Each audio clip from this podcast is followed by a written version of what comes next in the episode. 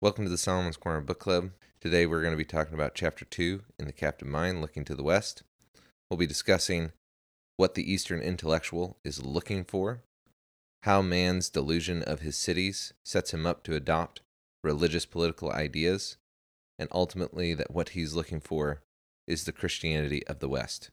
But the question is is the Christianity of the West using its freedom in order to preserve itself? Talk about this and more on today's book club. You are listening to the Solomon's Corner Book Club. If you are looking for a place to read and grow your intellectual life, welcome. Welcome to the Solomon's Corner Book Club. I'm your host, Daniel Roberts. Before we get started, we have some announcements. Make sure you sign up for our newsletter. We have a bunch of cool stuff that's going on on the newsletter. You get The Rise and Triumph uh, of the Modern Self by Carl Trueman for 50% off when you sign up at the book club link on solomonscorner.com. That's solomonscorner.com forward slash book club. When you go to solomonscorner.com forward slash book club, there is a button there for the book club newsletter. You can sign up there and you will get 50% off for our October November read, Rise and Triumph of the Modern Self by Carl Trueman. For those that don't know, Carl Trueman is at Grove City College. He's a really smart guy. He wrote a good book. He was also in the documentary What is a Woman and uh, discussed the philosophies of our day with Matt Walsh. So He'll be an interesting read for us here. The second thing is a Strange Habit of Mind giveaway from Andrew Klavan, and uh, I have the my review copy. I'm reading it right now. It is definitely 100% a book that you will want to read, especially given the climate of our time. It goes after a lot of the ideas of our day within wokeism. I'm not going to go into any details because I don't want to spoil anything, but it is definitely worth the read. It's definitely worth your money. You should pre order it. But if you don't have the money to pre order or you don't want to go and buy it, maybe you're just not that kind of a person, we are giving away 10 copies of A Strange Habit of Mind. We pre ordered those and we'll be giving those out as soon as they come to our subscribers randomly on the newsletter. So make sure you're signed up there. Finally, we have some local events. We're going to be having another Solomon's Corner seminar on the 24th. Details coming soon. So make sure you're on the newsletter so that if you're in the Charlotte area, you can sign up and find out about our next Solomon's Corner seminar uh, and RSVP for that. That's it. Now let's jump into the, the book. So this chapter is called Looking to the West, and there's two ways that the Eastern intellectual is looking to the West. The first is that they think the West is stupid because they've adopted communist propaganda. The second is that they are looking to it uh, in a hopeful way. They look to the West for hope. Before you jump to conclusions about what this might mean, it's important what Milosz does at the beginning of the book or at the beginning of the chapter. He describes man as thinking that his city is always going to be there. He says man tends to regard the order he lives in as natural. The houses he passes on his way to work seem more like rocks rising out of the earth than like products of human hands. And this is his civilization economy plus morality. And what Milosz does over the first couple pages is describe how World War II really devastated the Eastern Bloc significantly. He describes things like bombs going through houses, the citizenry walking through the streets and looking into blown out buildings and being able to see living rooms and couches and imagining what life used to be like. We don't really understand what that could be like for us in, in America because we were largely unscathed by the war, but the Eastern European countries were not. And this leads to the destruction of their economy and their values. He says on the same page right at the beginning it destroyed not only their economies, but also a great many values which had seemed till then unshakable. And in America right now, we seem to be doing the same thing. We seem to be looking to the West. The problem is, is that we are the West. And so there is no nothing outside of us. We're looking almost to this this land that no longer exists because it's no nowhere else in the world. And so we are doing what the Eastern intellectual is doing in Milosz's book. We have this kind of bitter disgust with ourselves, but at the same time, we also love our founding fathers. And so we're in the same battle now that the Eastern Europeans were when they looked at us. So, what happens when a man loses his civilization? Well, his money becomes worthless. He never thought that that could happen. He believes that his job is always going to be there, that his income is always going to be the thing that gives him status in the world. And then all of those things can go away just overnight. And what ends up ensuing is this moral depravity and this emptiness and a desire for a new belief system. But this ends up creating a, a context in which the Eastern intellectual is now ripe for a new ideology.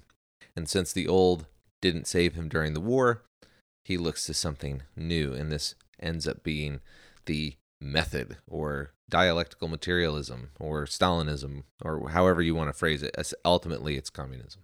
And this leads the man to adopt a level of conformity and and realize that man is ultimately incredibly plastic. Milosz says, quote, which world is quote unquote natural? That world which existed before or the world of war? Both are natural, if both are within the realm of one's experience. All the concepts men live by are a product of the historic formation in which they find themselves. Remember, we talked about that last time. The dialectic believes that history is ultimately all that there is, and so everybody is just a product of that. And man is so plastic a being that one can even conceive of the day when a thoroughly self respecting citizen will crawl about on all fours, sporting a tail of brightly colored feathers as a sign of conformity to the order he lives in. Now, if you're following any of the conservative politics or commentators, you'll know that the Biden administration has indeed actually hired somebody who has photos of himself uh, with a man on all fours dressed as a dog because he is a part of some sort of dog fetish, and it is not uh, not clear. Well, it's it's clear that this is a, a sexual interest that the man has from the pictures. So at the end of the day, once again, when we read these communist authors, uh, they could not have foreseen possibly the precise manifestation of their ideas, but nevertheless, their ideas are coming to fruition in our own time, and that should terrify all of us because it almost seems like they're worse than the, even they would have would have thought. And so there are more things that happen throughout this book. We can't get into all of it. It's 25 pages long, and I've been under strict orders to keep this to 15 minutes. But my point is, is that man doesn't realize in prosperity how plastic he is and how willing he is to go and be an apathetic conformist. And so, and this is true even on the conservative side. Uh, Matt Walsh the other day was a- answering this question about whether or not Republicans or conservatives are too individualistic. And he had an insightful comment on this note that the Republicans or the conservatives in general, just cultural conservatives, I don't even think you have to put it into public uh, office context or, or public office terms, or political terms, rather, but that we struggle with conformity and apathy more than we struggle with this virtue of independent thought. And I think he's right. And I think the more I read communism, the more I, I realize how much that is the case. Conservatives are more likely to to say things like, well, it's just a different world these days, or, well, you know, there's nowhere else I can work, or you know whatever whatever the, the reasoning is. And ultimately what they're doing is even though they don't like what's going on in a lot of ways they're similar to the eastern intellectual. They don't like the system that's been put in place but what other system am i going to go for? And this is where the true independent thinkers do have to go out branch out start their own businesses start their own institutions in order to push back on the culture to give individuals a place where they can become the people that they are meant to become rather than just being absorbed by our contemporary materialist dialectic. And there definitely is one. We won't get into it today, but maybe in a long form podcast we'll unpack that. So the the the the next thing that happens as we're going through this book that I want to highlight is that there's this quote of the Eastern intellectual is looking for something. He's looking for something in the West. He doesn't like the West because they're stupid. And after all, they're stupid. So, how can Americans be producing all this great technology and culture and ideas if they're so stupid? And this is because the propaganda from the communists tell them that America is stupid and fascistic, and therefore, you know, they're not worth anybody's time and nobody should be trying to look to the West for anything. Yet, America, in its stupidity, quote unquote, continues to produce all these great things that the Eastern intellectual would like. And so he's he's caught within his own contradiction there. So he is looking for something in the West. And and Milosz, you'll see if you're reading along with us, that he italicizes this throughout the book that there's this something. It's a it's it's an actual kind of uh, subject of the actual chapter. He says on page 37, he says, More than the West imagines, that's us, and also some of the European Western countries, the intellectuals of the East look to the West for something, and he emphasizes something. The something they look for is a great new writer, a new social philosophy, an artistic movement, a scientific discovery, new principles of painting or music. They rarely find this something, again, emphasis on something. The people of the East have already become accustomed to thinking of art and society on an organizational and mass scale. The only forms of culture in the West which attain such a scale are movies, bestsellers, and illustrated magazines. No thinking person in the West takes most of these means of mass recreation seriously, whereas in the East, where everything has a mass character, they take on the dignity of being the sole representatives of the decadent culture of the West. And so they're looking to the to the West because we seem to have all this creativity and stuff, but then they look at it and they're like, but it seems to be this mass garbage production machine, and yet at the same time, some of these great things keep popping out of these uh, Western countries.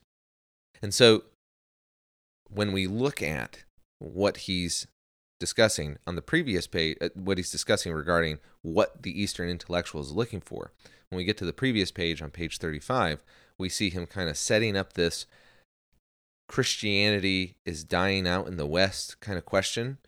But this is exactly the something that seems to be what the Eastern intellectual wants. And so on page 35, right before we we get into this like you know, the something the Eastern intellectual is looking for, Milosz says this. But the Eastern intellectual asks, What goes on in the heads of the Western masses? Aren't their souls asleep?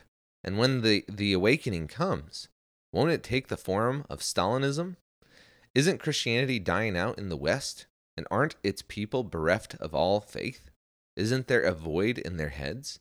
Don't they fill that void with chauvinism, detective stories, and artistically worthless movies? Well, then, what can the West offer us? Freedom from something is a great deal, yet not enough. It is much less than freedom for something. And this is the problem we have right now is that the argument that a lot of the anti woke are making is that freedom is just a good in and of itself which is true to a certain extent if you really want to be like rationally sound about it. Sure, freedom is a good in and of itself. But that's not politically motivating. And the Eastern intellectuals and the the survivors of communism are living proof that that's just not how the human spirit naturally inclines itself. It's when it finds freedom, if it's not if it doesn't have an objective that it's trying to attain in freedom, then it ultimately will reserve, revert back to a totalitarian state or a monarchy or something that says, tell us what to do, which, you know, essentially is give us freedom. Well, we don't know what to do with this, so tell us what to do with the freedom. And then all the laws come down that take away the freedom because you have to know why you have the freedom. And for us, for Christians or religious people, freedom is essential so that we can live out our religious practices. And so this is going to tie into that Christianity is actually the something that the Eastern intellectual is looking for. And so if we go to page 42 in the book, we see this incredible quote that confirms that communism is not just a political theory, but it also is a religion masquerading as a political theory. He says on page 42 Usually, what is strong in the West is purely negative. Its criticism of the new faith, that's communism, is often accurate, but despite this, it points out no way out and introduces nothing to replace the method. This is a objection that many of us make today that in criticizing wokeism, there's nothing given to replace it. It's well, they're wrong, and therefore you should be able to know what to do now. But that's not how everybody thinks. Not everybody's an intellectual. Some people are going to need some guidance intellectually on how to live their life. And so the intellect, Eastern intellectual sits here with his bomb destroyed, completely carved out city with all of its morality obliterated, with all of its economy obliterated, and says, well, yeah, sure, the dialectical method sucks and Stalinism sucks and communism sucks, but the ideas we had before couldn't survive bombs. And communism seems to be able to do that. And communism does. There's, you know, side note, a lot of people will say communism doesn't work. Well, it certainly seems to be able to stick around for a long time, even though it doesn't produce the results. As a political theory, it seems to be incredibly successful and difficult to weed out, which is why everybody's terrified of it. Continue with, with Milosz. To the Eastern intellectual, this is insufficient. That is, the rational destruction of dialectical materialism or communism, meaning intellectual arguments are not going to be sufficient. Milosz says, one does not defeat a Messiah with a common sense argument. The Christian religion, which is restricted or even exterminated in the countries of the new faith, always evokes a considerable, albeit unhealthy, amount of interest. Do Western Christians take the necessary advantage of their freedom? One is forced to the conclusion that they do not. Religion has become something in the nature of a vestigial custom, instances of which one finds in the folklore of various nations. Perhaps some pressure is needed if Christianity is to be reborn. The religious fervor of the Christians in the people's democracies would seem to indicate as much. One merely wonders if there's theirs isn't the piety of a mouse caught in a trap, and if it hasn't come just a bit too late. So there you go. Milosz spells it out in no uncertain terms that what the Eastern intellectual is looking for is a faith. He needs something mysterious in order to put his faith in. And this is why it's it's interesting that Poland, being heavily Catholic, not only uh, was able to kind of push back eventually on on the communists, but that they weren't able to the communists weren't able to completely and totally overtake the history of Poland based on Milosz's writing. I'm not Polish, but based on what Milosz is saying, it seems that the holdout was oftentimes the Catholic faith, and you see that in chapter one. We won't talk about that now, but he mentions that in chapter one. But it's important to understand the religious nature of communism. One of the things that a, religion does, the nature of a religion, is that it causes a human being to change their behaviors, attitudes, and beliefs on how they interpret things. And this is true of everything from Christianity to people who believe that aliens exist to communism. When when we talked with Dr. Brian Huffling about UFOs on um, several, several weeks ago, you can look at it. It's God, evil, and U- and aliens. Um, it's one of our earlier episodes. Later on in the podcast, we get into UFOs and we talk about the parallels between those who claim to have been uh, who have seen aliens or have been abducted, they oftentimes have the same kind of testimonies that are associated with religious experience. And that is a change in behavior, a change in belief, a, a willing to lose reputation for what they believe. And if you look, this is exactly what the new faith or communism has done in our country. There are plenty of people who, when they first decided to become communists, were willing to lose their jobs, were willing to to to to take a cultural heat for their beliefs. They they suffered. They're willing to go out and protest. They're willing to have life-changing attitudes towards things because they actually have adopted a religion. They end up believing that their political religion also has a messiah, and that oftentimes comes in the form of a dictator. And as we talked again, not to hark back too much, but as we talked in the previous podcast, we saw some of the what I'll say loosely Christian inspiration. Well, it's not loosely Christian, but it's not Orthodox Christianity, obviously, because it it becomes heretical. But the idea that a lot of Protestant Christian thinkers are actually the the the ground in which Marxism grew out of, because they took Christianity as its inspiration and ultimately naturalized it and materialized it into what would later become Marxism. And so when we look at what's going on in our own culture and we look at the captive mind and Milosz, we can understand why it is that we are in such a difficult time. You can listen to the Daily Wire guys and you can listen to these other political commentators, and they'll all say it's a religion, it's a religion. But for whatever reason, probably you know practical ones and administrative ones, they have other things to cover. They don't necessarily get into the details of what makes it a religion. It's because when people are suffering, they become desperate.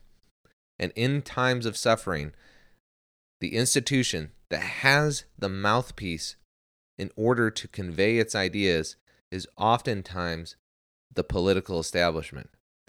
And that becomes the first source of information to a dying culture.